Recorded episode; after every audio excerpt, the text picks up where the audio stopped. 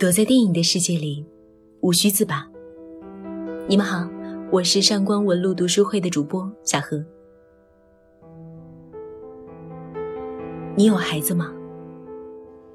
你的孩子没丢。电影，亲爱的，儿童安全一直都是我们这个社会的暗疮。从前段时间引起社会舆论狂潮的幼儿校园性侵，到网络上疯狂转发的父母虐待女儿的视频，都昭示着一个事实：每一个孩子的背后都跟着一只随时准备扑食的巨兽。孩子弱小而美好，是所有关于人的交易里最急需的，也最有价值的商品。就比如，拐卖人口。总有人天真的认为，正义也许会迟到，但永远不会缺席。可是，对于被拐卖的儿童和他们的原生家庭来讲，迟到的正义，也许就是永别。儿童被拐卖之后，卖给想要孩子却无法生育的家庭，是相对较好的归宿。但也有一些孩子没有那么幸运，他们被一些犯罪团伙故意致残。这样丢到街头乞讨，更能博取路人的同情。他们乞讨所得全部会上交背后的犯罪团伙，如果数额不够，还可能遭遇毒打和禁食。更有一些孩子，则变成了器官供体，流入另一个黑市——地下器官交易市场。二零一四年，一部以儿童拐卖为题材的电影《亲爱的》悄然上映。也许是因为题材的原因，这部电影并没有进行铺天盖地的宣传，就连上映之前的媒体稿都统一口径，放弃更能引起社会反响的儿童拐卖的话题，转而避重就轻的宣传赵薇素颜出演农村妇女。亲爱的，由真实的事件改编而成，而且事件主人公也出现在了电影片尾当中。但并不是所有现实题材的影片都有我不是药神那般的好运气，不给社会一个圆满的答案，就只能夹着尾巴拍。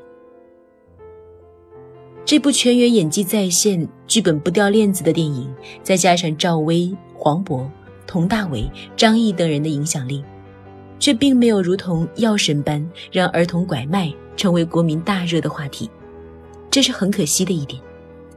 但不代表它本身不如药神，甚至在人性的苦难上面，亲爱的更胜一筹。如果药神里讲的是穷病，那么穷病还能用钱治；亲爱的讲的却是无药可医，只能任其溃烂的人心之恶。很多家长都不会想到，自己只是稍微一晃神，那个捧在手里怕摔了，含在嘴里怕化了的孩子。就不见了。找孩子的世界有多黑暗？电影里，黄渤饰演的孩子的爸爸田文军试图通过网络帮助自己寻找孩子，但是真正的线索没找到，倒是等来了很多诈骗电话。田文军遇到的是这么一群人，他们专门诈骗丢失孩子的家庭。他们通过网上的信息联系到受害者，谎称自己知道孩子的下落，但要先交钱才会告知。孩子父母病急乱投医，不想放弃任何一丝希望，急忙转账。最后，对方卷钱消失，而受害家庭却是接连遭遇拐卖和诈骗。救命钱最好骗，这样的人就如同吸血的蝗虫。田文军的前妻卢小娟陷入了无尽的自责当中，精神也就此崩塌。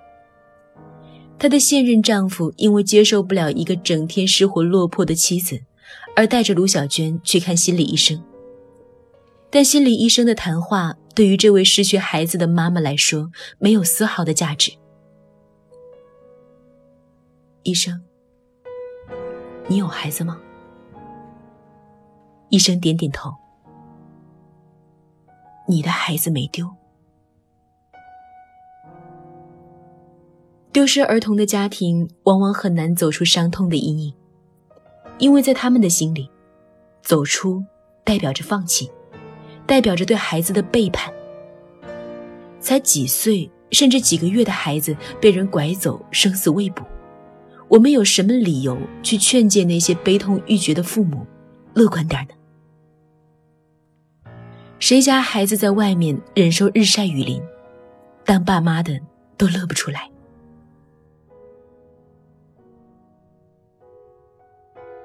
孩子找不到，想要再生一个，有多难呢？电影里由张译饰演的韩德忠领导了一个由丢失儿童家长组成的互助组织。他们开分享会，一出现被警方解救的孩子，就集体去寻亲。他们努力让自己振作起来，发誓要找到自己的孩子。但是，这样一个阳光积极。似乎是电影中一线希望的角色，最终却以更加沉重的方式收尾。电影上映的时候，二胎政策还未开放，也就是说，想要生另一个孩子，这些丢失儿童的家长必须提供第一个孩子的死亡证明。在法律上，失踪四年就可以申请死亡证明，但是对于丢失儿童的家庭来说，要他们如何承认自己一直苦苦寻找的孩子已经死亡？但岁月不等人，孩子没找到，自己却老了。如果不生二胎，那就有可能一辈子没有孩子。生一个孩子是希望，但这个希望要建立在对另一个孩子的绝望之上。所以，当韩德忠对田文军说一起庆祝他们决定生二胎的时候，才是韩德忠最绝望的时候。其实，更多的人不是找到孩子的田文军，而是失去希望的韩德忠。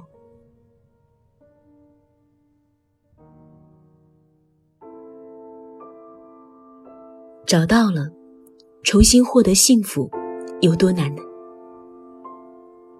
在电影里，田文军和前妻找到被拐走的亲生儿子鹏鹏之后，却陷入了成为最亲近的陌生人的挣扎。毕竟，对于鹏鹏来说，是他们夫妻突然闯进山村，打破了自己平静的生活，把自己同熟悉的养母和妹妹分开。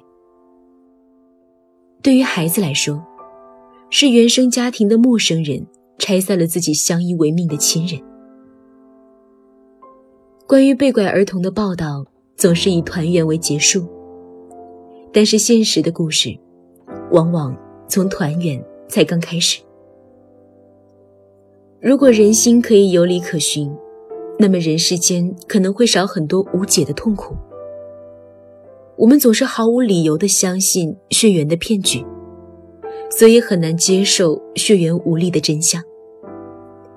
但是我们扪心自问。DNA 能够带来任何的感情吗？在《亲爱的》里，我们能够看到导演试图触碰这个话题，但最终又把它潦草地覆盖在了剧情当中，并没有明说。因为这对信奉了几千年血脉亲情的国人来说，太过疼痛了。我们期望看到人贩子被唾弃，被千夫所指。恨不得他们立即死刑。我们期望看到被拐儿童回到原生家庭的怀抱里，一扫从前的伤痛，其乐融融，温暖幸福。但在电影里，赵薇饰演的李红琴收养了鹏鹏和妹妹，并视如己出。两个孩子是去世的丈夫生前抱回来的。对于拐走孩子的事情，李红琴并不知情，或者说是。未敢深思。田文军一家的出现，不仅带走了鹏鹏，也让他失去了抚养妹妹的资格。但妹妹是真正的孤儿，只能承受哥哥被带走，妈妈成了人贩子，自己被送进福利院的结果。对于鹏鹏来说，他也无法忘记自己一直叫着妈妈的李红琴。也无法立刻接受这个和他有血缘关系的陌生亲妈。在剧里，佟大为饰演的律师高夏，正是这种被扭曲的亲情最直观的体现。他本来可以继续做一个只为了赚钱才打官司的普通律师，但却被李红琴的执着所感动，想要帮这个人贩子争取抚养妹妹的机会。对于别人来说，李红琴是死刑十次都不够的恶魔，但高夏却看到了一个真正的母亲。虽然没有血缘关系，但高夏看到了李红琴真正的母爱。她就是妹妹真正的母亲。妹妹不是孤儿，不应该在福利院长大。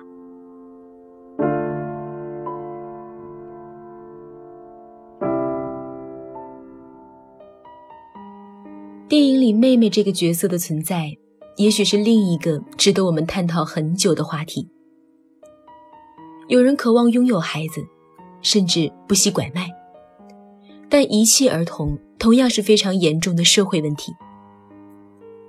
一方面是流浪儿的庞大数量，一方面是福利机构的匮乏和领养标准的严苛。我们究竟能不能稍微放宽收养儿童的标准呢？放宽标准会不会让孩子陷入另一条黑暗产业链中呢？这就需要每一个人严肃的思考了。我亲爱的小孩今天有没有哭？愿所有小孩都得到疼爱。如果你想查看今天节目的内容，请到微信上搜索公众号“上官文露读书会”。阅读是我们离美最近的时刻，让我们共赴一场美丽的约会。今天的节目就到这里，我们下期再会。